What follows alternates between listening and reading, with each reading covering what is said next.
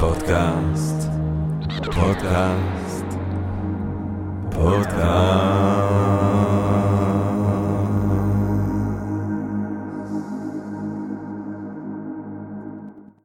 טוב, גבירותיי ורבותיי, ברוכות וברוכים הבאים לפודקאסט של Think and Ring Different, פודקאסט למי שאוהב לחשוב ולשתות. אני ג'רמי פוגל ואנחנו רוצים להודות ליקום, לקיום, שמאפשר לנו למרות הכל אה, ובהתאם לזאת להמשיך כאן את אה, המפגשים המרתקים שלנו והרחבת התודעה. אה, וזה גם המקום להודות לתובל רוזנבסר מ-Think and Ring Different. לא רק להודות, אלא גם לציין שהאימפריה של Think and Ring Different מתרחבת, לא רק ספרים, פודקאסט, הרצאות מקוונות בינתיים, אלא גם כאן ב-Think and Ring Different הוחלט להקים סדנה סדנה ברוח של אה, אפיקורוס, למי ששמע את הפודקאסט, הפרק הלפני האחרון שדיברנו עליו על אפיקורוס. אפיקורוס שאמר שכשם שאין רווח ברפואה, אם זו לא מגרשת את המחלה של הגוף, כך אין רווח בפילוסופיה, אם זו לא מגרשת את הסבל מן הנפש. האפיקורוס. וכך גם uh, ב-Think and Read Different uh, נוצרה סדנה עם שמונה מפגשים שיעבירו 12 מרצים טובי המוחות, אותם אתם שומעים כאן בפודקאסט uh, ובהרצאות שלנו, uh, סדנה מעשית שנקראת Think and Be Different, מטרה שלה היא לגרום לכם לחשוב אחרת ולחיות אחרת. אם זה מעניין, אחד מהקהל הקדוש שלנו כאן בפודקאסט, אז uh, תחפשו את המידע על הסדנה שממשיך, שמתחילה בעצם בעוד שבוע, uh, נותחו עוד חמישה מקומות אני מבין, מטובה רוזן ועזר, uh, בפייסבוק. או בקבוצת הפודקאסט. אה, גבירותיי ורבותיי, היום בעצם אנחנו רוצים לדבר על אה, פסיכולוגיה של המוסר. פסיכולוגיה של המוסר, גבירותיי ורבותיי, איך להיות טוב. אה, ואני, היום אנחנו אמנם נצלול למעמקי הנפש האדם ונדבר על פסיכולוגיה בעיקר, אבל אי אפשר שלא לציין את השאלה הזאת בפניי מבלי שאני חושב באהבה רבה כמובן על סוקרטס, שבעצם מקדיש חיים של חקירה, אה, אה, חקירה שבלעדיה לא ראוי לו לאדם לחיות את חייו, חשב סוקרטס, חקירה שבעצם תמיד מכוונת לארטה, למונח היווני המעניין הזה, מצוינות אנושית, מידה טובה, סגולה טובה, איך להיות טוב, מה זה טוב, איך ניגשים לטוב, מה מבדיל בין אדם טוב ובן אדם לא טוב, איך זה שאנשים טובים מולידים לפעמים ילדים שהם לא טובים, כל השאלות האלה שבעצם כל החיפוש הסוקרטי מכוון אליו. זאת השאלה, הוא אומר, זאת השאלה שלי. אני לא שואל את השאלות לגבי מה קורה בעננים ומה קורה מתחת לאדמה, גם אם אומרים שזה מה שאני שואל. זה לא השאלות שאני שואל, אני שואל את שאלת הטוב. שאלת הטוב. ושאלת הטוב היא אכן גם שאלה פסיכולוגית. אולי אני אצטט גם חבר אחר שלנו כאן בפודקאסט, את שפינוזה. שבאתיקה אומר, אה, אה, עושה איזה היפוך, אם פעם חשבו את הטוב כאיזשהו משהו חיצוני, כמשהו שהוא אידאי, כן, אצל אפלטון ממש השמש מחוץ למערה, אצל שפינוזה יש היפוך, הטוב הופך להיות מונח בעצם פסיכולוגי, מונח פנימי, שפינוזה אומר, ואני עושה פרפרזה ולא ציטוט מדויק, אה, אבל שפינוזה אומר משהו כמו... אה, זה לא שאנחנו אה, שואפים. עמלים אה, למען, אה, אה, רוצים את הטוב. אנחנו מגדירים כטוב את מה שאנחנו עובדים למענו, שואפים אליו, רוצים אותו. כדי בעצם לנסות אבל לשאול את השאלה הזאת, גם של סוקרטס וגם של שפינוזה, אבל בצורה הכי ממשית, הכי תכליתית שאפשר, דרך הפסיכולוגיה האנושית, דרך למידת האדם. מי שממשיך כאן איתנו היום בערב את המחקר של סוקרטס וספינוזה, שהם היו לא רק פילוסופים, אני חושב שבדיעבד אפשר לראות בהם שניהם גם פסיכולוגים, הוא לא אחר מאשר, גבירותיי ורבותיי, אה, אה, מחבר רב המכר, איך להיות טוב, אה, דוקטור יאיר בן דוד. שהוא אה, מרצה וחוקר על פסיכולוגיה של המוסר, אה, מרצה באוניברסיטת חיפה, בין השאר, אה, כתב דוקטורט באוניברסיטת אה, תל אביב שעסק בחשיבה באמצעות שפה, זאת אומרת דיבור פנימי, אה, דוקטור בן דוד אה, גם אה, כאמור אה, הוציא ספר השנה איך להיות טוב, מדריך מקוצר של פסיכולוגיה של המוסר, אה, יצא בכנרת זמורת אה, אה, דביר ב-2020. תנסו להשיג עותק, כי אי אפשר להשיג. העותקים עפים מהחלונות ומהדלתות כאילו אין מחר, כן? מסתבר שהרבה אנשים רוצים לדעת איך להיות טוב, זה אולי איפשהו מפתיע, בהינתן המצב בעולם. אבל אה, דוקטור יאיר בן דוד לא רק כותב אה, שלאגרים אה, שנמכרים כמו מצות בפסח, אלא הוא גם מעורב בכל מיני פרויקטים חברתיים, כמו משמע, אה, קבוצות הגות בנושאים של משמעות אה, ושפה משותפת, שמחברת בין צעירים שרוצים ללמוד שפות לבין אנשים אה, מבוגרים שיודעים הרבה שפות, וזה בעצם ווין ווין ואהבה רבה וטוב, לא רק בדפים של הספר שלו, אלא גם בעולם עצמו. גבירותיי ורבותיי, דוקטור יאיר בן דוד, ערב טוב. ערב טוב, ג'רמי. אמ, טוב, תקשיב, די עם הקשקשת הזאת. אה, אצלנו בפודקאסט אנחנו אוהבים לתקוף את הבעיה ישר בווריד הצוואר. עכשיו, אני לא בטוח שאני תוקף הפעם את הצוואר הנכון, אבל בדיוק אתמול זכיתי לדבר עם הבת הנפלאה של אה, חברי היקר, שר יכין, שהוא גם מאזין של הפודקאסט. זה הזמן להגיד שלום, שר, במצפה רמון. ערב טוב, שר. ערב טוב, שר, אוהבים אותך, שר. אה, שאלתי, ושאלתי לבת של שר, שהיא הרבה יותר מגניבה עוד משר עצמו, יש לומר, היא בת ארבע. אה, היא כבר הרבה יותר חכמה משר גם, אה, ושאלתי אותה, אה, מה זה להיות טוב? והיא אמרה, להיות טוב זה להתנהג יפה. ואני מאוד אהבתי את התשובה הזאת. כי יש משהו אסתטי ביופי ובהרמוניה, זה כבר טמון בזה בעצם ההבנה הפלטונית של קשר בין הרמוניה לבין טוב, יש בזה משהו מאוד יפה. אבל אני, אני מרגיש ש, שאני יודע שאנחנו ב, הולכים לצלול לפסיכולוגיה, אבל עדיין אני רוצה להתחיל מה, עם מהו ה-working definition שלך. אתה כתבת ספר איך להיות טוב, מהי ההנחה שלך לגבי הטוב, איך מתפקד הטוב אצלך בספר? כן, אז קודם כל דיברת על הטוב והיפה, שזה הגדרות שהרבה פעמים uh, משתלבות. מחשבות בפילוסופיה וכולי, אבל הפסיכולוגיה של המוסר בעצם, אחת המטרות שלה היא להוריד את המוסר מהאולימפוס של הפילוסופיה ושל uh, כל ההגדרות האלה שדיברת עליהן, שעוד נחזור אליהן, ל... איך אנחנו בתור בני אדם אה, גם מגדירים טוב ומתייחסים לטוב וכולי, אה, ובאמת אם מדברים על מוסר, כן, כדי לדבר על פסיכולוגיה של המוסר, תמיד אומרים לי, אה, תגדיר מוסר. מה זה מוסר? על מה אנחנו מדברים כשאנחנו אה, מדברים על מוסר? אה, ובאמת אנחנו רואים, אה, קודם כל, מבחינה הגדרתית, שבעוד בפילוסופיה רוב הפילוסופים רוב העיסוק הפילוסופי, אגב, וגם הדתי, אתה יודע, אתה איש פילוסופיה, אה, אפשר להגיד במובנים מסוימים איש דת, מבחינת הראייה והתפיסה שלך על פי ההיכרות שלי, מתעסקים באמת אה, איך ראוי לחיות, או אה, מה ראוי לעשות, והפסיכולוגיה מתעסקת יותר ב... מה אנחנו תופסים בפועל כראוי וטוב. עכשיו, ההגדרה של מוסר אה, מבחינת הפילוסופיה היא הגדרה מאוד פשוטה, מבחינת הפסיכולוגיה, סליחה, היא הגדרה פשוטה. לכולנו יש תפיסה של ראוי, לכולנו יש תפיסה של טוב, אנחנו הרבה פחות רלטיביסטים ממה שאנחנו נוהגים לחשוב, והפסיכולוגיה של המוסר בעצם בודקת מה אה, משפיע על התפיסה שלנו, מה גורם לה, ובסוף מה היא גורמת לנו לעשות. כי הרבה פעמים יש לנו תפיסה מאוד ברורה של מה טוב, ואנחנו לא עושים עם זה כלום, או אנחנו עושים עם זה לייק, או אנחנו עושים עם זה share, לא הרבה מעבר לזה. ובאמת אני אשמח קצת לדבר על ה...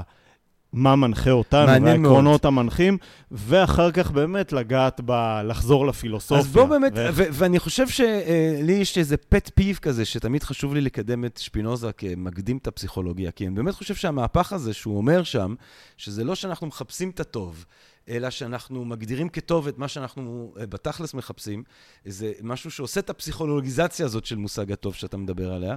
אה, אז בוא באמת נלך ככה, איך... אה, מבחינת הפסיכולוגיה, אה, אנחנו מגיעים למצב שבו אנחנו מגדירים איזשהו משהו כטוב.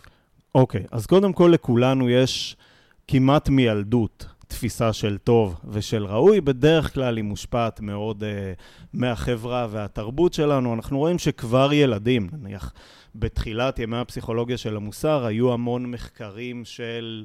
שהציבו מראה מאוד פסימית על טבע האדם, כן? אתה בטח מכיר מחקרי החשמל של מילגרם ומחקרי הכלא של זימברדו, כל מיני מחקרים כאלה שבאו אחרי מלחמת העולם, אפשר להגיד גם על המציאות של ימינו, דברים דומים, והראו כמה האדם יכול להיות רע וכמה האדם מושפע מהחברה וכמה האדם הוא יצור סיטואציוני שהעקרונות שלו סבבה שאפשר לדבר עליהם ביום-יום, אבל בעת מעשה או תחת איזשהו משטר מאוד אה, סמכותני, אנחנו עושים בדיוק ההפך, ומחקרים של השנים האחרונות באמת מראים שדווקא ילדים הם מאוד מאוד נולדים כמעט עם איזשהו, אוקיי, פילוסופיה, אז האצ'יסון, נכון, דיבר על סנטימנט מוסרי, זה נראה ממש שילדים נולדים עם איזשהו, כמעט נולדים, אי אפשר להגיד שזה מולד לגמרי. מעניין. כי בסוגיה של מולד ונרכש אי אפשר באמת להכריע, אבל כבר מגיל מאוד צעיר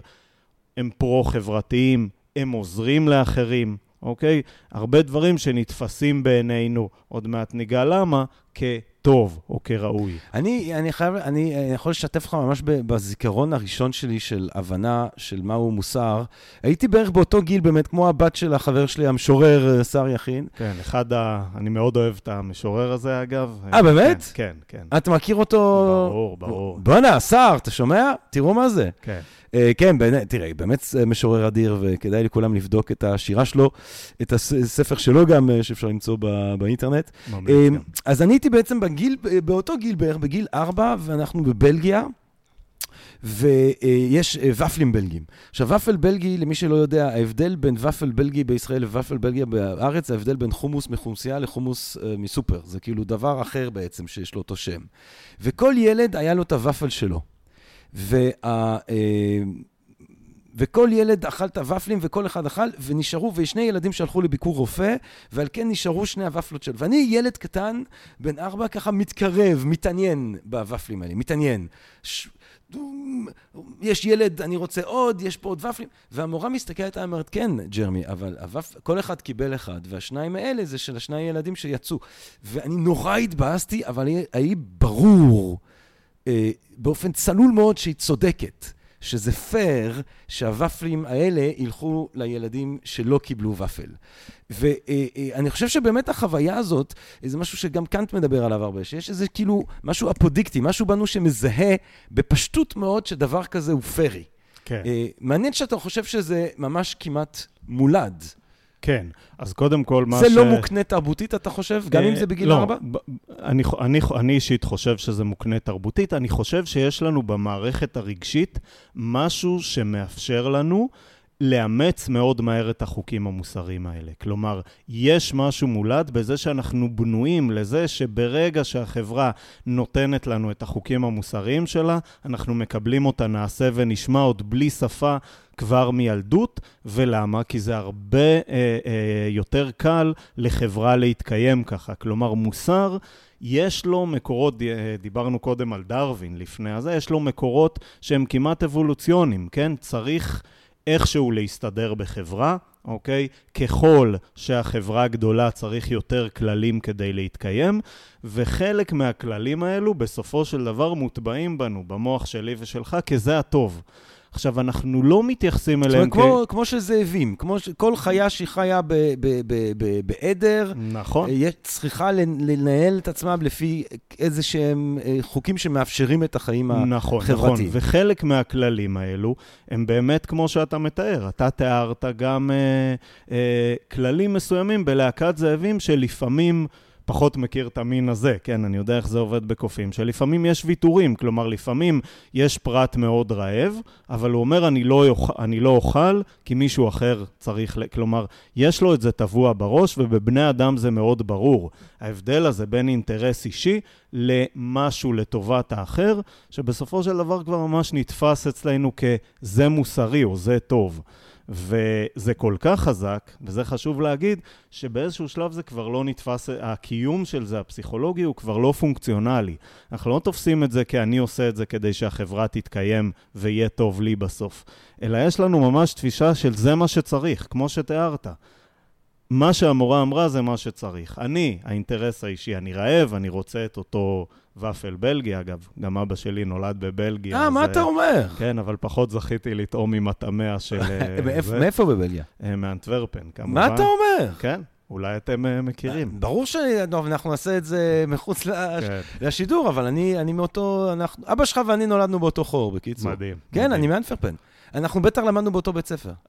נבדוק את זה, כן. האמת שהוא... רק שאתה, הברטתם את השם? אה, כן, היינו, האמת שבעבר המש, המשפחה שלנו נדדה אה, אה, הרבה. Uh-huh. אה, היינו בעבר אה, קלינגר אה, סמוטריץ', וסמוטריץ' כמובן אה, בטח. קרוב משפחה של... הם מדברים על הפסיכולוגיה של כן. המוסר. אז נדבר גם עליו, בן כן. דוד שני אגב. אה, מה אתה אומר? כן, ובן דוד, דוד היה סבא שלי, הוא היה ראשון בארץ, ואבא שלי החליט לעברת לבן דוד. מה אתה אומר? כן. וואו.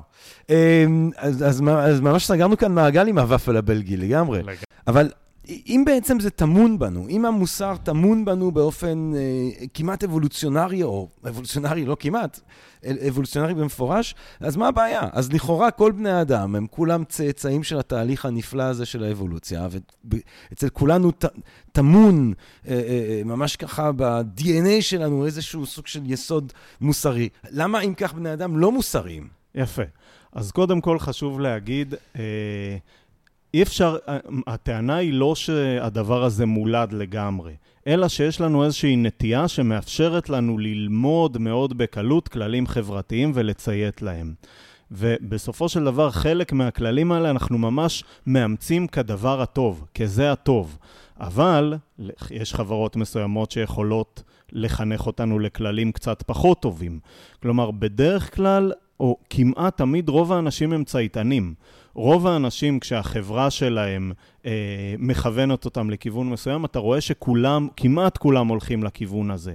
זה לא יאמן כמה קודים שאנחנו מתנהגים על פיהם, הם קודים שהחברה אה, כיוונה אותנו אליהם. יש פה ושם סטיות, כלומר, הסטיות הן מאוד מאוד מאוד קטנות. תסתכל על החברה שאנחנו חיים בה. זה מטורף איך אנחנו, אתה יודע, יש המון קונפליקטים והמון זה. אנחנו לא הורגים אחד את השני, אנחנו מצייתים, מיליארדי אנשים מצייתים לחוקים חברתיים וכולי, כלומר, אה, הציות פה הוא מאוד רחב, הסטיות הן מאוד מאוד זהירות. ובסופו של דבר, הנטייה הזו, כלומר, בסופו של דבר כן היא מאפשרת לנו ללמוד מאוד מהר כללים חברתיים, אבל אנחנו קצת חומר בידי היוצר של החברה. ולכן חברה שנקרא לה טובה, ועוד מעט ניגע בהגדרות של הטוב, אה, אה, אה, מכוונת אותנו לכיוון מסוים. אז אם אני מבין אותך נכון, יאיר, אתה אומר ככה. אתה אומר, תראה, מה, ש, מה שבעצם טמון בנו, זה איזשהו סוג של נטייה לפעול אה, לפי ההקשר החברתי שבו אנחנו נמצאים. אבל, אבל בעצם אי אפשר לקרוא לזה כל כך מוסר, אפשר לקרוא לזה אה, קונפורמיות, אבל אם באמת אתה חי בחברה שהיא מכוונת לרוע, אתה תהיה קונפורמי לה. אה, נכון ולא נכון, וזה, וזה משהו מאוד מעניין מבחינה פסיכולוגית. כי באמת פה אנחנו אה, מדברים על משהו שהוא באמת סוג של משהו מאוד פונקציונלי. איזשהו דפוס שיש לנו שמשמר את החברה. אבל כשמדברים עליי ועליך, אז כאן, אנחנו מדברים על איך המוסר שלנו אולי נולד, אוקיי? או אם הולכים אחורה, אתה מהלך ניטשייני כזה של ללכת למקור של המוסר. המוסר, כן. ממש. אבל בסופו של דבר, כשאנחנו מסתכלים עליי ועליך, התפיסה שלנו, יש לנו תפיסה של טוב. והתפיסה הזו היא בסופו של דבר נולדה אולי מפונקציונליות חברתית, אבל בסוף לי ולך יש תפיסה של טוב, שלפעמים סותרת את מה שהחברה רוצה מאיתנו. כלומר, ההולדת אולי של, ה, אה, של התפיסה של טוב נולדה מתוך צורך חברתי, אבל היום לי ולך יש תפיסה של טוב שיכולה להיות שונה מהנורמה, שונה ממה שהחברה שלנו מצפה וכולי, ואתה רואה אנשים שבאמת התפיסה שלהם מביאה אותם למעשים הפוכים למה שהחברה מצפה מהם. כלומר, בסופו של דבר, אם נדבר על המקור האבולוציוני אולי של הנטייה המוסרית שלנו, יכול להיות שבאמת זה משהו שעוזר לנו לקיום חברתי. אבל עם הזמן התפתחה לנו תפיסה של טוב, והיא יכולה גם לסתור את המוסכמה החברתית, Mm. אני חושב. ו... אוקיי. ואיך מתפתחת אז אצל היחיד אה, אה, אה, תפיסה של טוב, שהיא ייחודית לו? יפה. אז קודם כל לרובנו, לא נעים להגיד, יש תפיסה של טוב שהיא לא ייחודית לנו. אנחנו חושבים שהיא ייחודית לנו, אבל אנחנו סופר קונפורמים. כלומר, ברגע, אה, אה, אה, דיברתי לפני הראיון עם, אה, עם אה, תובל על אה, חברות שונות וכולי, אנחנו שוכחים כשאנחנו משווים בין חברות, כמה מתוך העקרונות המוסריים שלנו דומים. כלומר, כמה בסופו של דבר חלק גדול מהעקרונות זה לא לגנוב ורכוש פרטי ולא לרצוח ולא לפגוע דווקא רכוש פרטי, אבל זה דוגמה מעניינת, כי יש חברות שבהן התפיסה של רכוש פרטי היא מאוד שונה לה. נכון, נכון מעטות אגב. כן. כי בסופו של דבר, הרבה פעמים כשאתה מדבר על החברות האלה, לפעמים אתה מדבר על חברות של שבטים ציידים לקטים או דברים כאלה. כלומר, בסופו של דבר, חברה, נקרא לזה חברה כמו שלנו, Mm. חברה שנולדה מחברה אה, אה, חקלאית ועברה לחברה תעשייתית, בסופו של דבר לרכוש יש פונקציה חברתית. אם לגנוב זה סבבה, אז אין לי בשביל מה לשמור אה, גרעיני חיטה לשנה הבאה, כי יגנבו לי אותם. כן. אז אין לי מה להשקיע בשדות גדולים יותר וכולי. כלומר, בסופו של דבר הדברים האלה מתקבעים כקוד מוסרי של לא תגנוב. Mm. אבל אני ואתה לא נגנוב, לא כי אנחנו רוצים לשמר את החברה, אלא כי הטביעו בנו כבר שלא תגנוב, שלגנוב זה לא טוב. כלומר, כרגע יש קיום פסיכולוגי נפרד ללא לגנוב אצלנו בראש מהמקור של הצו המוסרי הזה. אגב, חשוב להגיד, בסופו של דבר, הרבה פעמים תולים את המוסר בדת, כן? כאילו הדת התחילה או אחראית על המוסר, דתות. בין גם פוליתאיסטיות, אבל גם מונותאיסטיות. הם היו סוכן מצוין של הפצת המוסר, אבל חלק גדול מאוד מהכללים שהם הפיצו, הם כללים שהיו מקובלים עוד לפני, והם כללים שמאוד מאוד חשובים לשימור חברה. אוקיי?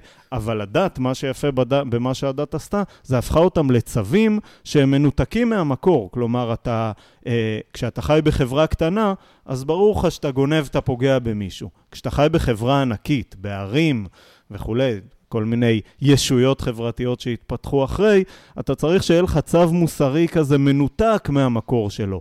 אתה לא גונב כי יש כלל לא לגנוב, מין מוסר כלל כזה, כי אם תתחיל לנסות לפרש את הפונקציה של לא לגנוב, אז תהיה אנרכיה. אני כן. חושב שגם באמת השאלה הזאת של הדת, אם לחזור שוב להבדל בין אפלטון לבין אה, את האופן שבו ספינוזה מתאר את המוסר, זה בעצם השאלה אם המוסר בא מהבפנים כלפי חוץ, כמו שאני חושב שהנטייה מהניתוח הפסיכולוגי אה, יוביל אותנו לחשוב, אה, מאשר, והנטייה הדתית לחשוב שהמוסר הוא חוץ כלפי פנים. זאת אומרת, יש אלוהים או איזשהו סוג של ישות אה, מחוצה לנו, מעבר לנו, שהיא מחדירה בנו מוסר, או מצליחה או לא מצליחה, ואנחנו, כן, האדם נולד רע, עם יצר רע וכולי, או שמא המוסר הוא משהו פנימי לאדם, שמתפתח לאדם, ואז יוצא כלפי חוצה. כן, אז קודם כל זה תלוי אם אתה מדבר על מה קורה באמת או על התחושה. כי בסופו של דבר יש אלוהים שנותן את המוסר לאדם, וזה בדרך כלל החברה שנמצאת סביבו. אבל בסופו של דבר בתחושה שלך, כשאתה עושה משהו מוסרי, לא יודע, אתה תורם אה, צדקה לקבצן, אתה אה, עוזר למישהו, לא יודע, בימי קורונה אתה לא מסתובב אה, בלי מסכה, כן. לא יודע מה אתה עושה, בסופו של דבר אתה מרגיש שזה שלך. אתה לא אומר אני עושה את זה כי החברה או אלוהים אה, הח- החדירו את זה בי. אתה מבחינת הקיום הפסיכולוגי שלך, אתה עושה את זה כי זה הטוב.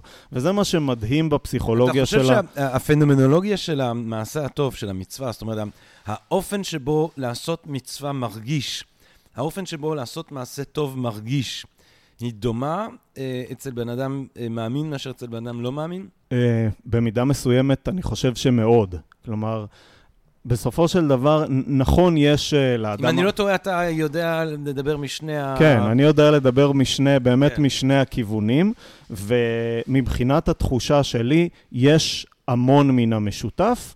כמובן שכשאתה חי במערכת חיים שכולה מכוונת למטרות שחלקן נתפסות, המערכת הדתית שחלקן נתפסות כ... זה המוסר וזה הטוב וזה הנכון, אז בסופו של דבר זה תופס חלק יותר מרכזי בחיים שלך. ובאמת, אה, להרבה אנשים דתיים, המוסר, ואפשר לדבר על מוסר שונה של דתיים וחילונים, המוסר תופס מקום יותר חזק בחיים, אה, אבל עדיין ההרגשה היא הרבה פעמים אותה הרגשה. יש לציין שזה לא בהכרח תמיד מוסר שהיינו מזהים כמוסרי, אולי. אה, הערה מצוינת, אגב, ובאמת אה, נוגעים בזה המון בפסיכולוגיה של המוסר. אגב, בהבדל דווקא בין ליברלים לשמרנים, אבל שמאוד נוגע לעולם הדתי. כי באמת עד עכשיו, כשדיברנו על מוסר, עוד לא ממש דיברנו על מה צריך להיות הטוב, אבל כשדיברנו על כללים מוסריים והאם האדם הוא מוסרי או לא, אנחנו בדרך כלל מדברים על כמה מדדים מאוד פשוטים. עזרה לאחר, לא לגנוב, לא לרצוח ולא להזיק לאחר, וערכים של שוויון. ובאמת זה מה שהפסיכולוגיה של המוסר חקרה במשך שנים, את הערכים האלו, עד שבא חוקר בשם ג'ונתן הייט, ואמר, תשמעו, אתם חוקרים ערכים שבאמת רווחים ובאמת הרבה אנשים תופסים אותם כהמוסר, אבל בסופו של דבר יש סדרת כללים ששמרנים תופסים כמוסרית, ליברלים פחות, שזה כללים כמו נאמנות לחברה. שמרנים ממש תופסים את זה כערך מוסרי, ליברלים לא, ליברלים... או, אתה דיברת על שוויון. אנחנו, ברור שבהיסטוריה האנושית, הרעיון של שוויון הוא לא בהכרח היה רעיון שהוא, שהוא כלל אנושי. לא בחברה היוונית הקלאסית, לא, ב, לא בעבדות הנוראית של ארה"ב, לא בישראל של היום כלפי הפלסטינאים בכל מיני צורות. אז אני מוכרח להגיד משהו מאוד מעניין על זה, שלכל החברות האלה היה תפיסה שהן חברות שוויוניות, בזכות מנגנון מאוד נחמד, מוסרי שיש לנו, שנקרא moral exclusion. זה שיש לנו יכולת מופלאה, פסיכולוגית, כן. להדחיק קבוצות שלמות, להגיד בדמוקרטיה האתונאית, כל האזרחים שווים. נשים ועבדים, פחות. או, כן. ולכל חברה יש את זה. כלומר, כמעט כל חברה, לכמעט כל שבט או מדינה, זה יש איזושהי תחושה שאנחנו שוויוניים, שיש פה איזשהו עיקרון השוויון, רק שפשוט מגדירים את גבול המוסר, הרבה פעמים זה גבול פיזי, אה, במקום מאוד מדויק, והשאר פחות זכאים לדבר הזה.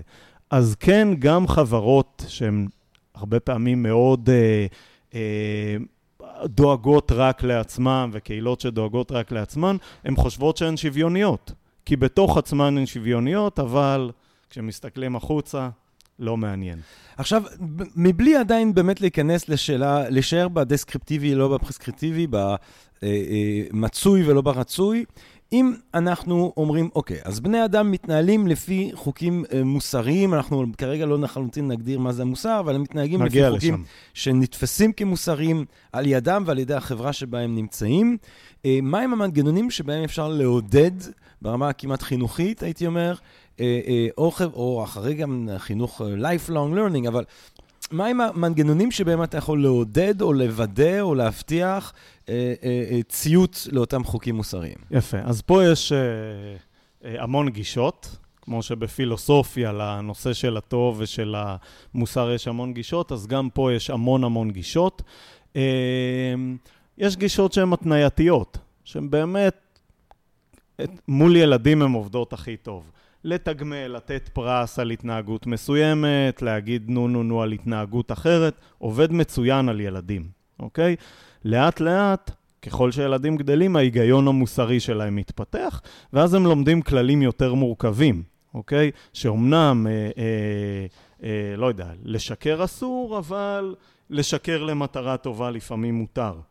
אז בהתחלה, הבסיס של המוסר הרבה פעמים הוא מאוד...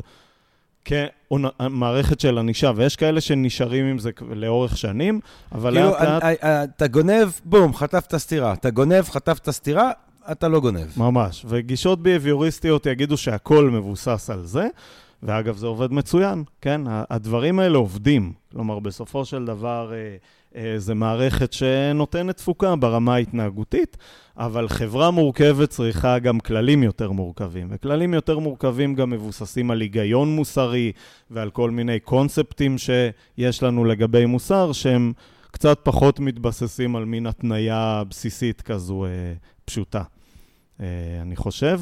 Uh, אז איזה עוד גישות? ו- אז, אז, אז מעבר לגישה הביביוריסטית... חשוב להגיד רק uh? שיש גם המון רגשות מוסריים. Mm. שזה המניע, אנחנו דיבר...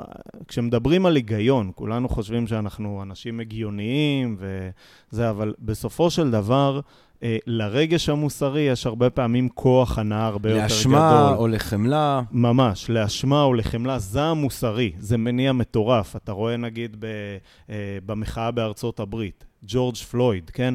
סרטון מה שהוציא אנשים לרחובות זה לא סטטיסטיקות, זה לא איזשהו, זה לא הבנה, אולי ההבנה הייתה ברקע, אבל בסוף רואים, אתה רואה סרטון שממש מעצבן אותך, ואתה מת לצאת מהבית כאילו ולעשות משהו. אגב, גם בארץ, הרבה פעמים אתה רואה את המחאה עכשיו.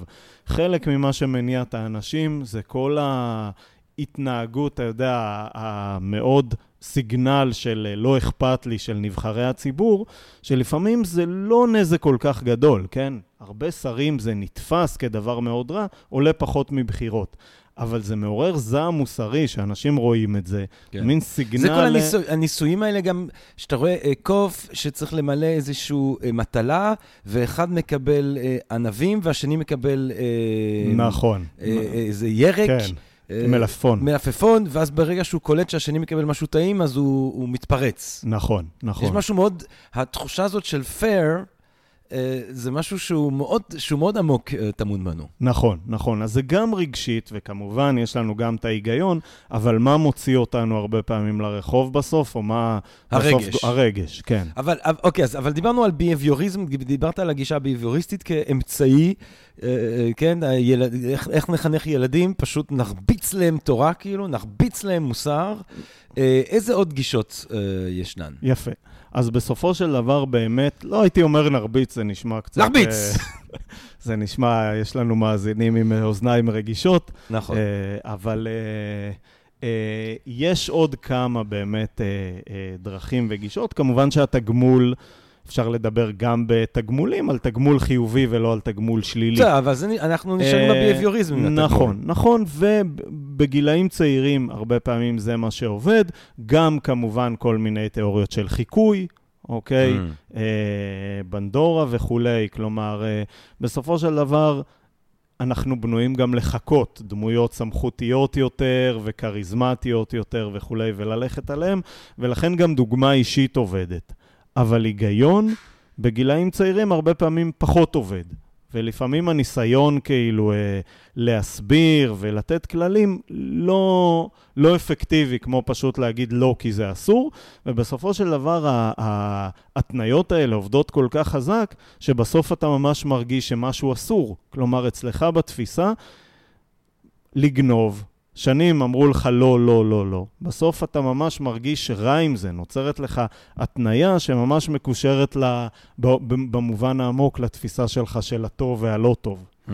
אז, אז אין מה לעשות, עצוב להגיד, הרבה פעמים השיטות הפשוטות האלה, בגילאים צעירים, לפחות ככה ניתן, עובד יותר טוב. גם לורנס קולברג, שהוא אבי הפסיכולוגיה של המוסר, כשהוא מדבר על גילאים צעירים, הוא אומר, בהתחלה התפיסה המוסרית מבוססת על uh, שכר ועונש. מעניין. אחר כך מתפתח לך קונספט של טוב, אחר כך אתה גם מערער על הקונספט של. הטוב. למרות שתראה, א', אני מסכים איתך לגמרי, ואני יכול בעיקר לראות את זה לגבי...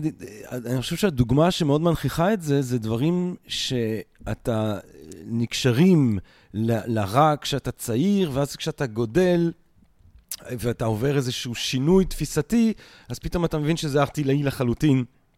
אפשר לדבר על כל מיני התנהלויות אה, מיניות למשל, כן? אה, אה, יכול להיות שאתה בא מחינוך מסוים, שבו אקט מיני מסוים נתפס או מצויר כרע, ואז אתה בעצם חוזר בשאלה, או אתה מתרחק מהתנועה, ופתאום אתה אומר, טוב, אם הדבר הזה נעשה בהסכמה, באהבה הדדית, אין בזה שום דבר שהוא פסול מבחינה מוסרית, אבל עדיין יכול להיות שהאשמה ממשיכה להתלוות. אין בעיית האוננות. הידועה לשמצה בעולם הדתי למשל, כן? כן. זאת אומרת, התנהלות שהיא התנהלות שלכאורה אין בה משהו שהוא אה, פסול מבחינה מוסרית, אבל כחלק מתפיסת עולם מסוימת, היא, היא, היא, היא, היא עוול מאוד גדול ומאוד קשה להשתחרר מהאשמה אה, סביבה.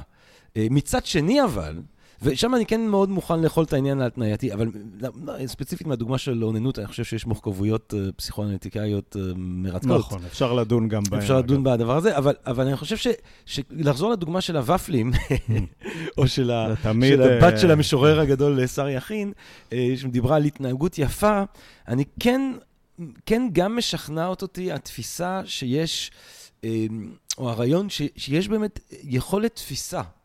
כאילו, כמעט מולדת. כמו שאתה רואה 2 ו-2, 4, ויש איזושהי הרמוניה במתמטיקה הזאת, יש איזשהו סדר שהוא אפודיקטי, שהוא כאילו מיידי, אתה תופס אותו במיידיות מסוימת, אני לא בטוח שאין גם סדר דומה לרעיון של כל ילד מגיע לו ופלה, חיים לא קיבל ופלה, אל תאכל את הוופלה של חיים.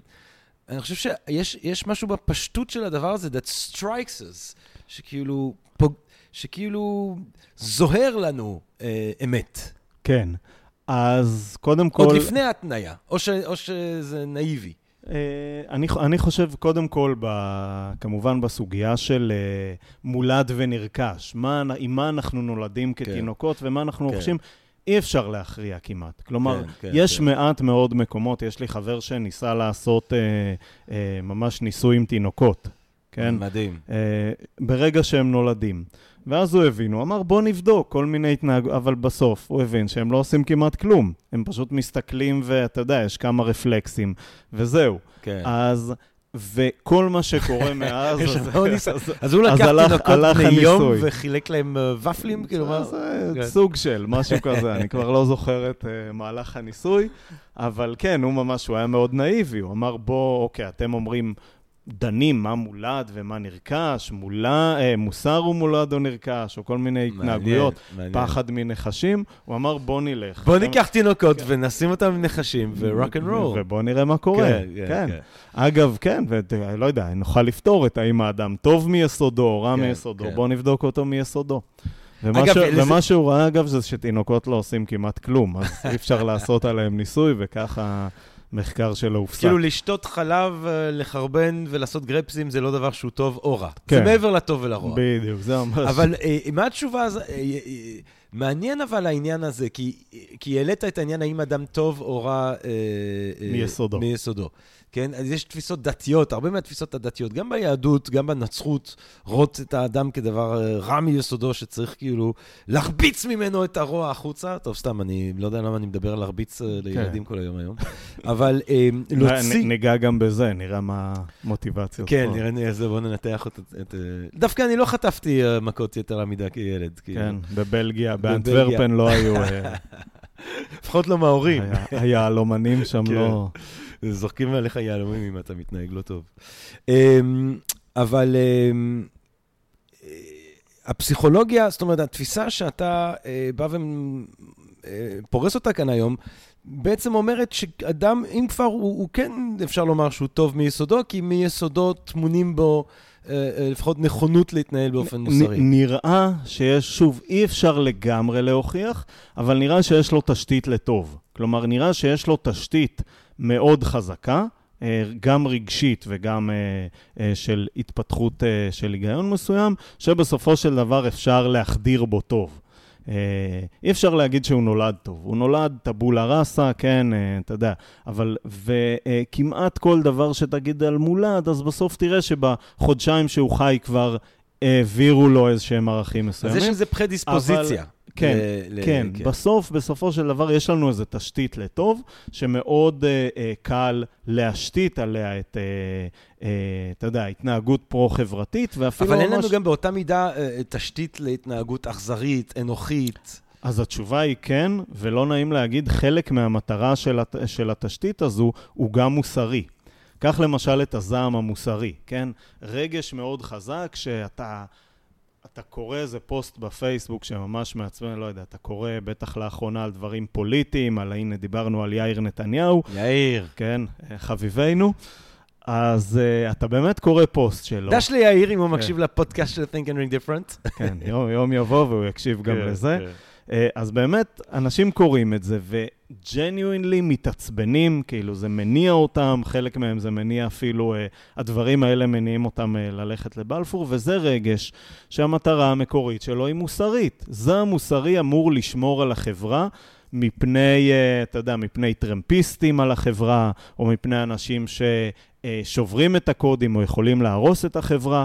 כי אי אפשר לסמוך רק על רצונו הטוב של האדם. כי ברגע שיהיה לך בן אדם לא טוב, אז לא יהיה מערכת חיסונית מוסרית שתדכא אותו. ואז יש לך אה, את הזעם המוסרי, והזעם המוסרי, שהוא רגש לכאורה טוב, יכול להיות הרסני, כן? הוא יכול להביא לצד מכשפות, הוא יכול להביא לסקילה של אנשים, הוא יכול להביא, ל, אתה יודע, ללינצ'ים, ולכן התשתית המוסרית שלנו יכולה גם להביא להמון רע. אה, אבל מה, מה עם, אתה יודע, אכזריות לשמה, כאילו, ש... ש... אה, בצורות מסוימת אה, מאפיינת את החיה האנושית אולי אה, יותר אפילו מחיות אחרות. כן, אז קודם כל צריך לזכור שמדובר במקרים מאוד מאוד נדירים. Mm. כלומר, זה לא משהו נפוץ, זה משהו הם שמדברים פשוט עליו. כולם הוא רצים עולה. לכנסת. מה? יכול להיות. זה כמו שאמרנו, היה לנו פרק על פסיכופתיה, ובאמת יכול להיות שהמבנה הפוליטי שלנו בנוי באופן כזה שהוא מעודד אנשים חסכי חמלה, אה, או זאת אומרת, הוא מאפשר, אנשים חסכי חמלה יצליחו יותר במבנה הפוליטי הקיים מאשר אנשים עם נכון, חמלה. נכון, אבל זה לא קשור לאכזריות. מקרים של אכזר... אפילו בחברה הנאצית, כן? אה, אה, יש המון התייחסות פסיכולוגית לנאצים וכולי. כן. אז אחד הדברים המעניינים, שאכזריות אצל הנאצים, כאילו אכזריות סדיסטית, היא... לא היו המון מקרים כאלה. רוב המקרים שמדברים ודנים בהם, הם באמת של שיתוף פעולה, של צייתנות, של מין ניתוק רגשי וכולי, הבנאליות של הרוע, כל העיסוק בפל הזה. יסטפל. מה? פקודה היא כן, פקודה. כן.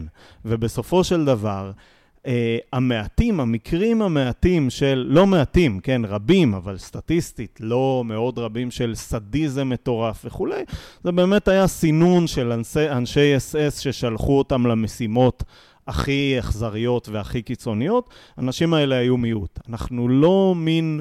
סדיסטי מדי או אכזרי מדי, וגם את הנטיות שיש לנו שהם כאלה, אנחנו בדרך כלל מדכאים. הבעיה היא באמת, במקרים כאלה, היא דווקא השיתוף פעולה, הבנאליות של הרוע, זה שאנחנו יכולים להגיע לאיזושהי מידה מסוימת של ניתוק. אני נגיד, אני מרגיש את זה על עצמי, אני במקור מרמת הגולן, ובתקופת הקורונה הייתי בגולן. היה מאוד כיף, ובאיזשהו שלב תפסתי את עצמי יושב על תצפית אל מול הגבול הסורי, ומסתכל ואומר, איזה יפה פה. אבל מה שכחתי? שבמקום היפה והפסטורלי והמדהים הזה מתרחשת כרגע מלחמה מטורפת. כשאנחנו חושבים על הפולנים שאנחנו, שראו את מחנות ההשמדה ואת כל הדברים האלה קורים, אנחנו אומרים איך הם יכלו לעמוד מנגד. והנה, אני יושב שם, אתה יודע, אפילו לא... לא רואה את הדבר הזה. כאילו, כן. זה משהו מאוד... אה, אז יש לנו באמת יכולות הדחקה יפות, וזה עוזר לנו באמת לשתף פעולה עם רוע, בדרך כלל לא מתוך אכזריות מטורפת שיכולה לקרות, אלא דווקא מתוך צייתנות, ציות לסמכות, שזה גם משהו שמאוד עוזר לחברה, בסופו של דבר. מה, מה, מה, אה, גם כאיש עם, אה, אתה יודע, עם שאיפות אינטלקטואליות אקדמאיות, אה, אבל גם עם העיסוק החברתי הזה שלך, איך אתה היית, אם אני נותן לך עכשיו תפקיד, אני לא יודע, מעניין אם היית צריך לקבל תפקיד במשרד התרבות, במשרד החינוך, אה, איך, איך מעודדים אה, יותר מוסר? יפה. באופ- אז- אז- איך מרחיבים את הכיפה המוסרית? אז קודם כל אתה נמצא פה בבעיה, כי שוב, הממשלה היא חלקה שמרנית יותר וחלקה פחות, ולחלק מהאנשים האלה, כמו שאמרתי, הערך של טהרה הוא ערך מוסרי. כלומר, יכולים להגיד לך, אוקיי, אז צניעות זה ערך מוסרי. כן. או הערך של אה, צייתנות לסמכות. אבל אני אישית, אם היו נותנים לי את זה, הייתי באמת הולך על ערכים שהם מקובלים על כולם, כמו פרו-חברתיות, עזרה, עזרה לחלש, כן? אה, אה, שוויון עד רמה מסוימת, ובאמת אתה הפרו- חושב שיש הפרויקטים יש שאני עושה אפשרות מאוד להגיע כאלה. לערכים אה, משותפים כאלה? אני זאת אומרת, עזרה לחלש, אה, ואז אתה מתחיל, אבל ברמה, ה- בוא נגיד שברמה הפוליטית אנחנו צריכים לפתוח שאלה על אה, מדינת הרווחה, ואז יבואו כל מיני אנשים ויגידו, טוב, אבל אנחנו לא, לא רוצים להתערב בשוק החופשי, איפה תובל? כן. הנה. כן, כן, תייצג אותו בכבוד. לא, לא, ברור, ברור, ברור. אז uh, קודם כל אני חושב שכן, אנחנו, בפרקטיקה אנחנו מגיעים, אנחנו מגיעים לבלגן, אבל יש מקרים שהם ברורים לכולנו. אנשים רעבים, גם ימנים וגם שמאלנים, לא רוצים שיהיו, אני מניח. אוקיי?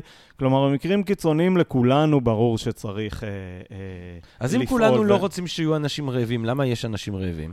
uh, צחי הנגבי אמר שאין אה, אנשים רעבים, אז אני מבקש. Uh, אבל... Uh, דש לצחי, אם הוא מקשיב לנו, יחד עם יאיר, לך תדע. למאזין כן. צחי אה, שיושב עם אה, יאיר נתניהו. כן. אה, אז זו שאלה טובה. אני חושב שהשאלה היא בסופו של דבר היא שאלה יותר פרקטית. כלומר, מבחינת העיקרון, אני מניח שכולם לא רוצים שיהיו אנשים רעבים, אבל יש כאלה שיגידו, מערכת שיותר מדי תעודד אנשים להישען על הממשלה, אז היא תגרום ליותר רעבים, או דברים כאלה. אבל אני חושב שגם אה, בסופו של דבר אנשים יותר אה, מוסריים ממה שאנחנו נוטים לתפוס. אנחנו, יש לנו מין תפיסה מאוד שלילית, אני אהיה קצת אופטימיסט, כן? אנחנו אמנם לא חיים בטוב שבכל העולמות, אבל יש לנו תפיסה מאוד שלילית של מה שקורה, שהיא לא תמיד נכונה. אנחנו חיים במדינה, לא נעים להגיד, שאתה יודע, לא בגלל הממשל הנוכחי או הקודם, אלא שכן יש איזושהי דאגה בסיסית לעניים, אוקיי? וכן אה, אה, מקיים את אלו שהם עקרונות של שוויון, כלומר, יש כן בסיס מוסרי. על גבו יש גם, אנחנו רואים אה, מעשים לא מוסריים, אבל אני כן חושב שאנחנו, שלא הכל רע. כלומר, mm. קשה להתייחס להכל כרע, ויותר מזה, אני אגע באיזה מחקר uh, מעניין, תמיד אומרים אנחנו מתקד, מתקדמים לכיוון מאוד uh, שמרני, דתי וכולי במדינה, uh, ואומרים את זה בעוד מדינות, כן, ארצות הברית ודומותיה, ומחקרים מראים שמבחינת לפחות העם, הערכים שאנשים מאמינים בהם הולכים והופכים לליברליים. אבל מה קורה? מה שקורה זה שיש אנשים שנעים לכיוון הערכים הליברליים הרבה יותר מהר מאשר אחרים. ואז הם מסתכלים אחורה ורואים שמשהו מתרחק מהם, שההמון מתרחק מהם.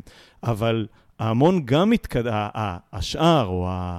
אה, אה, אה, לא יודע, השמרנים יותר, גם מתקדמים לכיוון הליברלי, רק יותר לאט. כן. אני אתן דוגמה, אגב. תופעות של פמיניזם בעולם הדתי, ממש, גם ממש. בעולם החרדי. ממש, או כן. אפילו... מה? בדיוק, להט"בים, נכון, הלהט"בים. נכון. פעם, בשולחן שבת של דתיים, לא היו אומרים את המילה הומו. לא היו אומרים. והיום כן, ובאמת דתיים מסתכלים על זה, אתה יודע, ואומרים, רגע, אבל עשינו שינוי, ועדיין מסתכלים עלינו בצורה כזו וכזו, ואומרים לנו, אתם חשוכים וזה, כאילו מבחינתם זה ממש מרגיש כמו אי צדק. אבל מה קרה? יש פה חלק שנע יותר מהר לכיוון הליברלי מחלק אחר, ואז החלק האחר אומר, בואנה, אנחנו גם זזים לכיוון הזה. אה, למה אתם חושבים שאנחנו חשוכים וכולי? כלומר, זה ממש מורגש, זה יוצר קיטוב, Mm. אבל למרות שכולם נעים לכיוון אחד.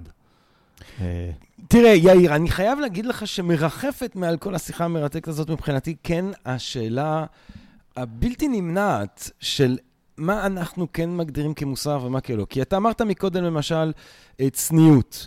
אה, או, או חוקי הטהרה והטומאה, למי שלא יודע, כן, לפי המסורת היהודית, ומסורות אחרות גם, אבל המסורת היהודית, נגיד אישה אה, במחזור, אה, היא לא יכולה בעצם אה, להיות, אה, אה, אה, אסור שיהיה מגע בינה לבין אה, בעלה, או נכון. אני חושב שאף גבר, עד לסוף המחזור, ואז יש טהרה טקסית במקווה, ואז היא חוזרת וכולי. אפשר להסתכל על זה כאל דיכוי, או עוד אמצעי של דיכוי נורא כלפי נשים, אפשר להסתכל על זה כאל משהו אחר ונשגב ואלוהי, אה, אה, אבל, אבל בוא נגיד שזה דבר שנראה מאוד שונה ממה שאנשים אחרים היו מזהים כמוסר, כן? זה שאישה שומרת על חוקי הטהרה, או זה שהיא היא לא, כן או לא חושפת את המחפק שלה, אה, זה באמת לא נראה, אה, אה, ואני יכול להגיד בכנות, גם מנקודת זווית שלי, זה לא נראה לי כשאלה מוסרית, אבל אני כן מאוד מבין שמנקודת זווית אחרות, זה חלק מהמוסר. זאת אומרת, השאלה של מהי, מהו המוסר, היא כן שאלה קריטית. כי אני בטוח, השאלה היא אם אפשר בכלל לחקור את זה מבחינה פסיכולוגית, מבלי לכל הפחות לתת איזשהו סוג של אה, התייחסות מנומקת לסוגיה הזאת. נכון, אז, אז קודם כל, אה, כל הדיבורים האלה, ובאמת דיבורים על תרבויות שונות ועל דתות שונות, הנה לאו שמראה מראה חוסר רצון אה, לקבל את, לקבל את רצון השבט. כן, את, חוק, את חוקי המוסר את חוקי של המוסר. לאו, אני מבקש ממך. צו הקטגורי, לאו. הצו הפאקינג קטגורי. הנה. כן. ציית.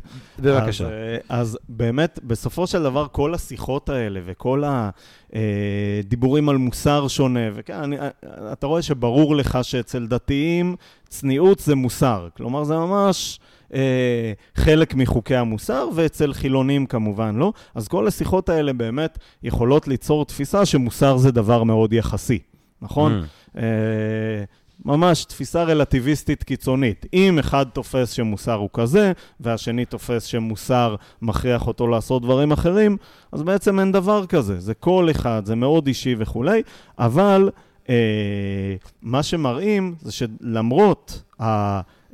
ההסתכלות הזו שיכולה להביא אותך ממש לראייה טיפה רלטיביסטית, לכל אחד מאיתנו יש בראש, אנחנו הרבה פחות רלטיביסטים ממה שאנחנו נוטים לחשוב. יש לנו בראש כללים מאוד ברורים, כמעט לכולנו, למה הוא מוסרי או לא. ואני יכול כמובן לדבר בשם עצמי, או בשם החברה שאני בא ממנה, אוקיי? שלדעתי יותר מוסרית. כלומר, לי ברור, אתה יודע, כמו שלכל אחד, כמו שלדתי ברור, שהחברה שאני בא, ממ... שאני אה, אה, חלק ממנה, אה, היא יותר מוסרית בסופו של דבר, היא יותר טובה. אה, ובסופו של דבר אני יכול לדבר איתך על כללים ששוב, אמרנו, המקורות שלהם הם חברתיים, תרבותיים וכולי, אבל על כללים שנתפסים בעיניי כמוסריים. ה... לדוגמה, no. נניח, אה, כמו שאמרתי, אה, עקרונות של harm ו-care, אה, לא להזיק וכן לעזור למישהו שהוא במצוקה, ואנחנו כמובן, ההגדרה של מצוקה פתאום מתרחבת, וכמובן... גם ההגדרה של מישהו, כמו שאמרת מקודם, ל... זאת אומרת... אה, אם אנחנו הולכים לדוגמאות הקצה, המשטר אה, הנאצי, אה, דאעש. נכון, או יש עוד דוגמה, עוד דוגמת קצה שנקראת אנחנו. אנחנו. אוקיי? Okay, זה גם דוגמת קצה.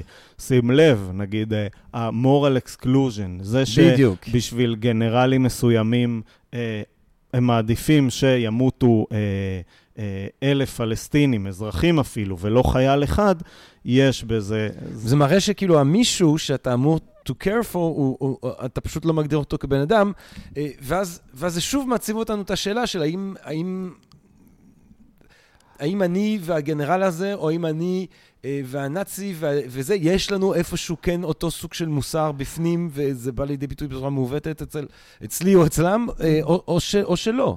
כן. אז קודם כל צריך לזכור שאנחנו בסופו של דבר, המוסר שלנו נולד בקבוצות. כשהיינו בקבוצות. ולכן אך טבעי שחלק מהרגשות המוסריים שלנו יהיו רגשות קבוצתיים. כלומר, בסופו של דבר זה חלק מ... אפשר להתנגד לזה. אפשר להגיד העקרונות שלנו אומרים הפוך, אבל המוסר הקבוצתי הזה הוא כמעט חלק מטבע האדם, ותמיד יהיה לנו את הקבוצה... אבל אתה אמרת שאנחנו פחות רלטיביסטים. אפילו, אפילו אם הקבוצה שלנו תהיה השמאלנים, או ה... לא יודע, או הנאורים. אבל, אבל אמרת שאנחנו לא, לא רלטיביסטים, שאנחנו פחות רלטיביסטים ממה שנראה. נכון, נכון, אבל... ועם זאת, אה, תראה עד כמה שאתה אה, תופס את העמדה המוסרית שלך כשונה מאותו גנרל, למשל. נכון. אז קודם כל, חשוב להגיד, אני חוקר. אוקיי? אז אני מסתכל קצת בראייה של חוקר, בראייה שמתבונן מהצד, וזה הכי קל, כן. נכון? תמיד uh, להסתכל מבחוץ, כמו, אתה יודע, ד, ראייה ד, uh, דקרטזית כזו, להסתכל על הכל מבחוץ, כאילו, אבל בסופו של דבר, uh, uh, רוב האנשים הם לא כאלה. רוב האנשים יותר מזה, רוב האנשים גם כשהם נחשפים לכמה חברות ורואים שיש... בשבט מסוים מוסר שמותר לאכול אנשים, ובחברה מסוימת מותר, מוסר שמותר להרביץ לנשים וכולי, בסופו של דבר הם כן, יש להם את התפיסה שלהם שאומרת זה לא טוב וזה לא טוב, ומה שאני תופס הוא כן טוב. כלומר, גם עם החשיפה הזו, בסוף התפיסה המוסרית שלהם היא כל כך חזקה. והאם האנשים האלה בתוך החברות האלה... את, זאת אומרת, אני, אני, אני רק... חושבים שהם פועלים מתוך טוב? זאת אומרת, תמיד אומרים, כן, טוב, אבל היטלר חשב שמה שהוא עשה הוא טוב. באמת? אולי הוא חשב שמה שהוא עשה, אולי לפחות חלק מהנאצים ידעו שהם עושים רע ומצאו בזה איזושהי הנאה? אה, יפה. אז קודם כל, אני חושב שהיטלר חשב שמה שהוא עשה זה טוב, אוקיי? הוא היה מאוד מנומק. לפעמים הוא אמר, מה שאני עושה זה קשה. זה, הוא כתב, כן, במיינקאמפ, גם אם יהרגו, נכון, חמשת אלפים יהודים, זה עדיין מצדיק את מה שקרה, בסוף נהרגו הרבה יותר. אבל uh, בסופו של דבר, זו הייתה תפיסת הטוב שלו. אנחנו רואים גם, uh, יש הרבה תיעוד של מכתבים של לוחמים נאצים למשפחות שלהם, שהם כותבים, הם ממש כותבים כמה קשה להיות, uh, כמה קשה להיות נאצי, נקרא לזה, נשמע מוזר, אבל כמה קשה להיות איש אס אס, כי הרגשות המוסריים שלך, אתה הורג בני אדם, אתה רואה את הדבר הזה, זה קשה, אבל זה מה שצריך לעשות. כלומר, ההיגיון אומר שצריך להיפטר מהיהודים לטובת העולם, אז בסופו של דבר אני אעשה את זה גם אם קשה לי, ואפילו אם אני אצטרך עזרה רגשית, שמישהו יעזור לי לעשות את זה ולהתגבר על הקשיים, כי זה מה שצריך.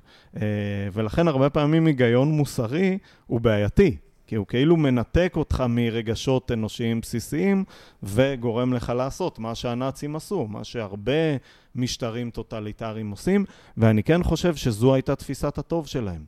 תפיסת הטוב שלהם אפילו מעודד תפיסה רלטיביסטית. מעל, להתעלות, התפיסה שלהם. לא, מה שאת אומר עכשיו. לא, אני אומר להם, שוב, אני, אה, אני אנסה לסדר את זה, כי בסופו של דבר מה שאני אומר, אצלם, התפיסה הזו הייתה מאוד, היה מאוד ברור להם מה טוב. כן. לי אישית, כן. וגם לך, מאוד ברור שזה לא טוב. כלומר, לכל אחד מאיתנו, התפיסה, הגישה לגבי החיים היא מאוד לא רלטיביסטית. כחוקר, אני אומר, אני מבין שמבחינתו זה טוב. כן, לא, אז... אבל שיה, אצלו אבל בראש יש תפיסה מאוד... אה, נוקשה של אוקיי, מה טוב ומה לא, וקשה מאוד לשנות אותה. אבל הרלטיביזם במובן הזה היא כן התפיסה של כל אחד מאיתנו כשאנחנו מתבוננים מהצד על ההיסטוריה האנושות, ואנחנו אומרים, תראו, אני מסתכל על תרבויות ועל חברות שונות ומשונות, אני רואה שבכל תרבות ובכל חברה בעצם אה, אה, אה, יש גוונים מאוד שונים של מוסר, לפעמים גם אה, דברים סותחים לחלוטין.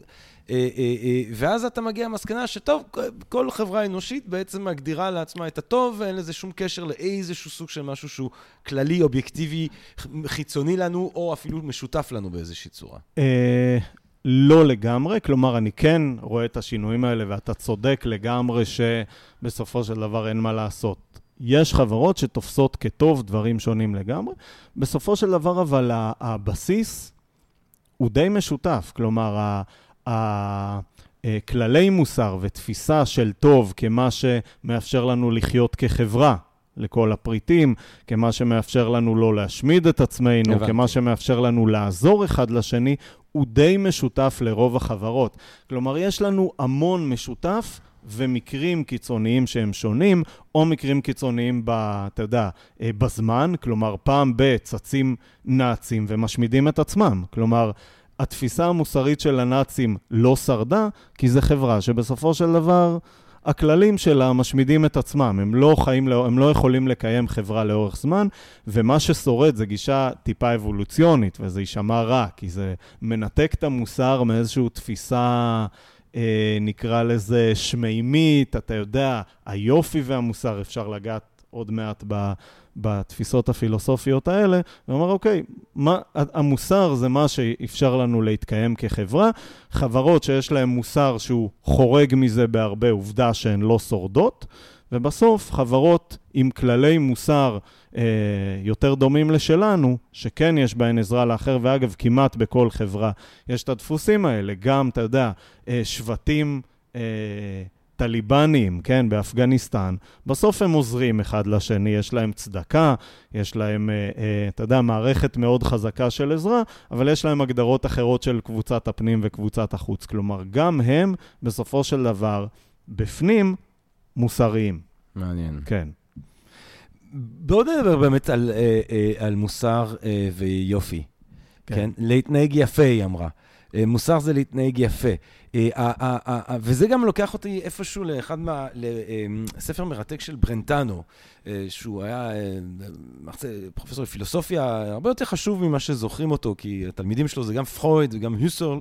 ברנטנו מדבר על המקור הידע המוסרי שלנו, והוא אומר, תראו, כשאנחנו חושבים על מוסר, או על תפיסה, על ידע, אתה יכול להתבונן, אה, אה, אה, יש ידע מיידי ויש ידע שהוא לא מיידי. נגיד, מה הבירה של צרפת, פריז, או מה, מה הבירה של ליבריה, מונרוביה, זה משהו ששמעתי. חשבתי שזה חידון, ולרגע... כן, אבל עם הידע הזה הוא מרגיש כאילו קצת לא בטוח, כי אתה, אם אני שואל אותך מה אתה רואה עכשיו, אני אומר, אני רואה כחול, כי יש לי מולי צבע כחול, אז זה ידע מיידי. הוא, הוא חשב, ואחר כך גם, גם מור באנגליה בעקבותיו בצורה מסוימת, שידע מוסרי הוא, הוא, הוא, הוא ידע בלתי אמצעי כזה. אני, כשאני רואה אה, מישהו מרביץ אה, לילד, אני יודע שזה רע, באופן מיידי, כמו שאני רואה, כמו, לא כמו שאני יודע שמונרוביה היא בירת ליבריה כי למדתי או קראתי את זה פעם, אלא כמו שאני יודע שאני עכשיו רואה כחול. וזה בעצם מקשר, התפיסה, תפיסות מהסוג הזה מקשרות בצורה מסוימת, במיידיות את התפיסה המוסרית לתפיסה, לתפיסה האסתטית. אני, אני שומע את אה, בטהובן, אני, אני, אני, אה, אני שומע את אום כולתום, אני יודע מה, אני, אני קורא את אה, חליל ג'בראן או את... אה, אה, אה, או שיר של ויטמן, והיופי של זה ברור לי, כן, באופן מיידי כמעט. ובאותה צורה, מוסר ויופי, אתה, אתה רואה בזה ערך מסוים בקישור הזה בין, בין יופי ל... למוסר, בין חוויה של לראות יופי ולתפוס יופי, לבין החוויה של לראות מוסר ולתפוס מוסר? קצת כן, ברמה הרגשית, ואני אסביר קצת למה אני מתכוון, כי בסופו של דבר באמת, יש לנו רגשות מוסריים. חלק מהרגשות האלה הם באמת, אתה, אתה אה, עוזר למישהו, אתה אימא תרזה, לא יודע, נתת למישהו צדקה, להומלס וכולי, אתה מרגיש טוב. כלומר, יש פה ממש תחושה טובה, והתחושה הטובה יכולה להיות מקושרת אצלך גם ליופי, אבל אני חושב שה... כאילו קטונתי, כן, אה, מול, ה, מול אפלטון ומול הפילוסופים הגדולים, להגיד שזה קצת עבודה קלה לקשר את היופי לטוב. כי הרבה פעמים, אוקיי, אם בסופו של דבר אתה צריך, אה, לא יודע, ימי קורונה, כדי להציל אנשים אתה צריך אה, אה, להכניס אה, קשישים להסגר, אוקיי? זה לא דבר יפה, אוקיי? לפעמים דווקא המוסר גורר דברים, כאילו, הגורר יכול, צווים מוסריים יכולים לגרור דברים שהם מאוד לא יפים, או שהם נראים מאוד רע. ולכן אה, אה, יש לי בעיה עם, ה, עם ההסתכלות הזו. Mm. כלומר, בסופו של דבר, אה, אני חושב שלפעמים יש זהות רגשית בין השניים, אבל, אבל כן, לפעמים המוסר הוא לא היפה, בטח בחברות גדולות. אתה חשפת uh, בפנינו uh, שאתה בן דוד uh, שני. שני. של uh, החבר, uh, המאזין בצלאל סמוטריץ'. כן. שלום בצלאל. כן, דש. דש, uh, שיושב עם צחי ויאיר, וכולם מקשיבים לנו. Uh, אבל אני אשאל שאלה uh, רחבה בעצם על פוליטיקה, uh, כי דיברת גם הרבה, יצא לך הרבה, uh, נראה לי שזה מעסיק אותך, השאלה הזאת של המניע להפגנות. ו... מאוד. Uh, מה... יש תחושה הולכת וגוברת, משהו שגם... אה, מי אמר את זה תובל, הציטוט הזה שאני תמיד מצטט? אה, אה של עמית אה, זה? כן, כן. עמית סגל, שאמר בהרצאה ב-Think and Drink, דווקא משפט שאני מסכים איתו עליו, שפעם רצינו שהפוליטיקאים שלנו יבטאו את הסופר-אגו, עכשיו אנחנו רוצים שהם יבטאו את האיד. כן? כן. יש איזו תחושה אה, שהדאגה המוסרית, או אפילו המראית עין של דאגה מוסרית, שהיה פעם אולי משהו ש, שהיה חשוב, שהנשיא או הראש ממשלה ינסה להיראות מוסרי, זה לא משהו שמעסיק אותנו. זאת אומרת, מצביעי אה, טראמפ יכולים להצביע אליו מסיבות מוצדקות מאוד, זה לא כי הוא, הוא, הוא לא עושה מאמץ מיוחד להיראות אה, כאדם אה, מוסרי, אה, רגיש לסבלם של אחרים, מחפש לעזור ולסייע. ואולי גם בארץ יש תחושה שגם אם אנשים יכולים להיות בעד, נגד, פוליטיקאים כאלה ואחרים, לא ניכר שהמראית עין של דאגה מוסרית היא, היא, היא חשובה לנו, כן. כשאנחנו מצביעים. נכון. אז קודם כל צריך לזכור ש... אתה יודע, אני לא סוציולוג גדול, אבל צריך לזכור שהראייה של המנהיג כמישהו שצריך uh, להיות מוסרי ולדאוג לך, uh, זה לא תמיד היה. כלומר, פעם מלך היה אכזר, והיה כן. כאילו, הוא היה דואג לך בעקיפין, אבל הוא גם, הוא גם לא היה נבחר, הוא לא היה צריך להיבחר. נכון, כן. נכון. ובסופו של דבר, אבל יש לנו נטייה לפעמים לרצות מנהיג. מישהו, uh, ראיתי את הסדרה על ביבי, סדרה מצוינת בכאן, והכתב, אה, מראיין מישהו, בן אדם אה, מהרחוב, ואומר לו, ככה פוגש בן אדם ברחוב ושואל אותו על ביבי, ואומר לו, אבל ביבי משקר, ואותו בן אדם אומר לו, כן, אבל הוא משקר בשבילנו. Mm. כלומר, בסופו של דבר, לפעמים אתה לא רוצה את הסחבק הזה שמרצה אותך ודואג לך. וזה ההיגיון שאנחנו מכירים עוד מקיאוולי, שאומר במפורש שמנהיג צריך לדעת להיות לא טוב, כן, זו המהפכה הגדולה של מקיאוולי. כן, אבל... אני, אני, אני אגיד משהו שקשור לזה גם במחקר הפסיכולוגי, שאנחנו רואים שהרבה פעמים מאנשים... אה, חברים או קולגות וזה, אנחנו מצפים להיות אה, לפעול על פי, גם על פי רגש ועל פי אמפתיה וכולי, וככל שאנשים עולים ב... רמות ההנהגה, אנחנו יותר מצפים מהם למוסר תוצאתני, תועלתני, אה, שלפעמים הוא אפילו טיפה מנותק. מעניין. כלומר, יש לנו ממש ציפייה מהמנהיגים להיות זאת אומרת, כאלה. אנחנו רוצים שהם יהיו לא מוסריים מסיבות שאנחנו תופסים כמוסריים. אני לא הייתי, אומר, לא, לא הייתי אומר לא מוסריים, אבל לא נחמדים, לא מרצים, או לא... כן. אה, מוסר אחר, שוב, אנחנו מדברים פה לא על מוסר או מוסר של רגש, או מוסר של כללים אה, פשוטים ויומיומיים, אלא מוסר של תוצאה. אנחנו אומרים, כל עוד הוא מביא, ויש כאלה שיגידו לך את זה על ביבי, עזוב, הוא מביא את התוצאה. אתה אומר מושחת, אתה אומר עשה דברים כאלה. אבל יש פה דילמה מאוד גדולה, כמו ניקח את הדוגמה, לא, לחיאני לדוגמה. היה ראש עיר שכנראה, לא מכיר את הפרטים, מאוד קידם את בת ים, אבל הוא היה מושחת. אז בסוף קרה מה שכן, כן, אה, אה, הוא כבר לא ראש עיר, כן? אבל בסופו של דבר, יש פה דילמה, כי אנשים יכולים להגיד, אוקיי, מבחינת התוצאה הוא קידם את העיר כן, שלי. כן, כן. יאיר בן דוד, אני רוצה לשאול אותך אה, ככה שאלה אה, לסיום, אה, לא כחוקר, כבן אדם שחוקר. כן. אה, וש... ננסה להפריד. ושאוהב, אה, אה, וכנראה שמתעניין, כמו סוקרטס איתו התחלנו, בשאלת הטוב. כן. אה, התחושה שלך היא, היא שמעבר לפרדיספוזיציה האבולוציונרית בנו אה, של התנהלות מוסרית, אה, יש ביקום הזה איזשהו סוג של סדר מוסרי חיצוני לנו, שאנחנו נקראים לציית לו, או לא? אז... דוקטור יאיר בן דוד. אז- לא כחוקר, לא אוקיי. כפסיכולוג, כבן אדם? כבן אדם. אוקיי, אז קודם כל כמעט אף פעם אי אפשר להפריד, ואפילו אה, אה, חוקרים שמנסים להיות, אתה יודע, מאוד אובייקטיביים, תמיד יגיעו לפינות שהם, אה, אה, אתה יודע, שהם הדעה האישית שלהם, על פי התפיסה שלי, שמתבטאת גם בהתנהגות שלי, אני חושב בדרך כלל, מאוד. כלומר, לא, לא, לא נעים להגיד, התפיסה שלי היא כמעט אה, אלוהית, אה, האישית. אה, כלומר, אני כן תופס, כאילו ממש יש לי תפיסה מאוד ברורה של מה הוא טוב, יש לי תפיסה מאוד ברורה שזה משהו שהוא מעבר ל...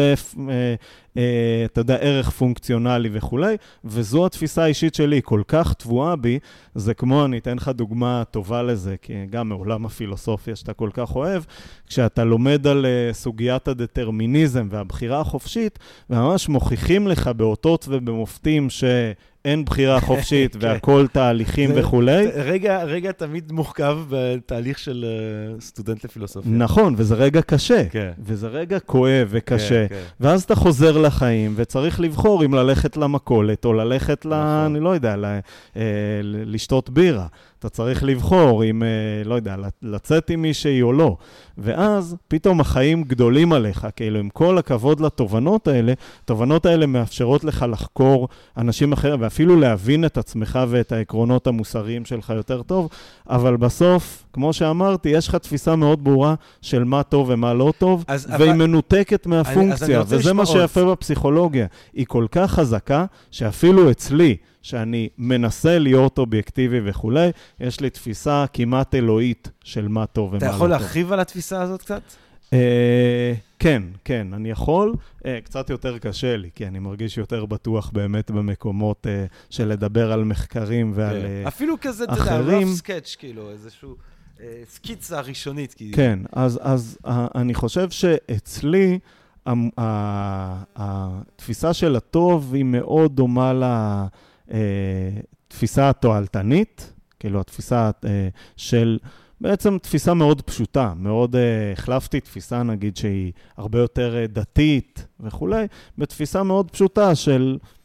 טוב, להפחית סבל, להוסיף עושר, מאוד הגדרות מאוד מאוד פשוטות ובנאליות שאנשים יכולים לבוז להם, אבל בסופו של דבר אצלי זה, ה... זה מה שמנחה אותי, כאילו כשאני עושה, במקרים הנדירים שאני עושה משהו מוסרי, התפיסות שלי מאוד פשוטות, כלומר, עם כל הכבוד למורכבות של המחקר, בסוף יש לי את התפיסות הקטנות והיומיומיות, שאני חושב ש... לא יודע, ניקח לדוגמת הפרויקטים הקשישים. אוקיי? אז בסוף, עם כל הכבוד לעקרונות ולפוליטיקה וזה, אתה רואה קשישים סובלים ובודדים, ואתה מרגיש שאתה רוצה לעזור להם. האם זה משהו שהתפתח בך כחלק צו חברתי שעזר לשמר חברות, יכול להיות. אבל מה שיפה, ב, לא יודע, בפסיכולוגיה שלנו, ואני מרגיש את זה גם על עצמי, שגם אם זה צמח ככה, וגם אם זה קשור לזה וכולי, בסוף, אישית, יש לי ממש, אני לא יכול, אני, אני לא יכול לראות את זה בצורה אובייקטיבית. יש לי mm. ממש הרגשה שזה הטוב, וזה מה שצריך לעשות. Mm. ממש ככה. אז המחקר. אה, שמנסה לכאורה לתפוס אה, משימה בלתי אפשרית, אבל שואף לתפוס נקודת מבט שהיא חיצונית לאדם כדי להסתכל בו, היא, גם הניסיון הזה בשום פנים ואופן, אתה אומר, לא חותר מתחת לחוויה האנושית אליה אתה שותף. אה, כייצור ששואף אה, לטוב. נכון, ויותר מזה, בסופו של דבר אני חושב שהמחקר, יהיו כאלה שיגידו, אוקיי, אז המחקר לא תופס את מה שקורה. אני חושב שהמחקר מאוד עוזר. כשכתבתי את הספר אה, אה, על הפסיכולוגיה של המוסר, בהתחלה לא רציתי לקרוא לו איך להיות טוב. רציתי לקרוא לו הפסיכולוגיה של המוסר, כי אני מתאר, אני לא אומר איך להיות טוב. והעורך קרא את זה, ואמר, אוקיי, אני לומד המון כללים מוסריים של איך אנשים חושבים ותופסים מוסר, וגם מבין הרבה יותר על עצמי איך אני חושב ותופס מוסר. בסוף, זה עושה אותי בן אדם יותר טוב. כלומר, דווקא ההבנות האלה, לא שמישהו אומר לי straight forward, זה מוסרי וזה לא, כי זה ניסו במשך כל ההיסטוריה ולא תמיד עבד, אלא איך בני אדם, איך אנחנו מקבלים החלטות מוסריות, איזה תפיסות יש וכולי, זה גורם לי לחשוב על המוסר שלי בצורה שבסוף אולי תערער אותו בהתחלה, אבל בסוף תהפוך אותו לפחות מבחינתו, זה מה שהוא אמר, ליותר טוב, לכן הוא החליט לקרוא לזה ככה, ואני חושב שיש בזה משהו די מדויק. איך להיות טוב, גבירותיי ורבותיי, הספר אה, אה, שיצא ב-2020, כבר בדרך ל, אה, להיות רב-מכר, כובש יבשות, יצא בכנרת זמורה דביר, איך להיות טוב, מדריך מקוצר של פסיכולוגיה של המוסר. אנחנו זכינו היום כאן בפודקאסט לדבר עם דוקטור יאיר בן דוד, דוקטור יאיר בן דוד שכתב את הספר. תודה רבה לך. תודה רבה, ג'רמי. ותודה רבה לכם ולכן, המאזינות והמאזינים. המקודשות והמקודשים שלנו כאן בפודקאסט של uh, Think and Drink Different. מקווה מאוד שנהניתם מהפרק הזה, uh, מהפחקים שבעזרת השם אנחנו עוד נקליט בהמשך. Uh, שיהיה לכם רק טוב, שיהיה טוב לכולם, שיהיה הרבה בטוב בעולם, uh, שיהיה uh, קץ לסבל לכל יצור חי, uh, כיצור חי, uh, ושיהיה טוב לכולנו, ורק בריאות, uh, כל טוב, uh, להתחאות, ונשתמע. פודקאסט פודקאסט, פודקאסט.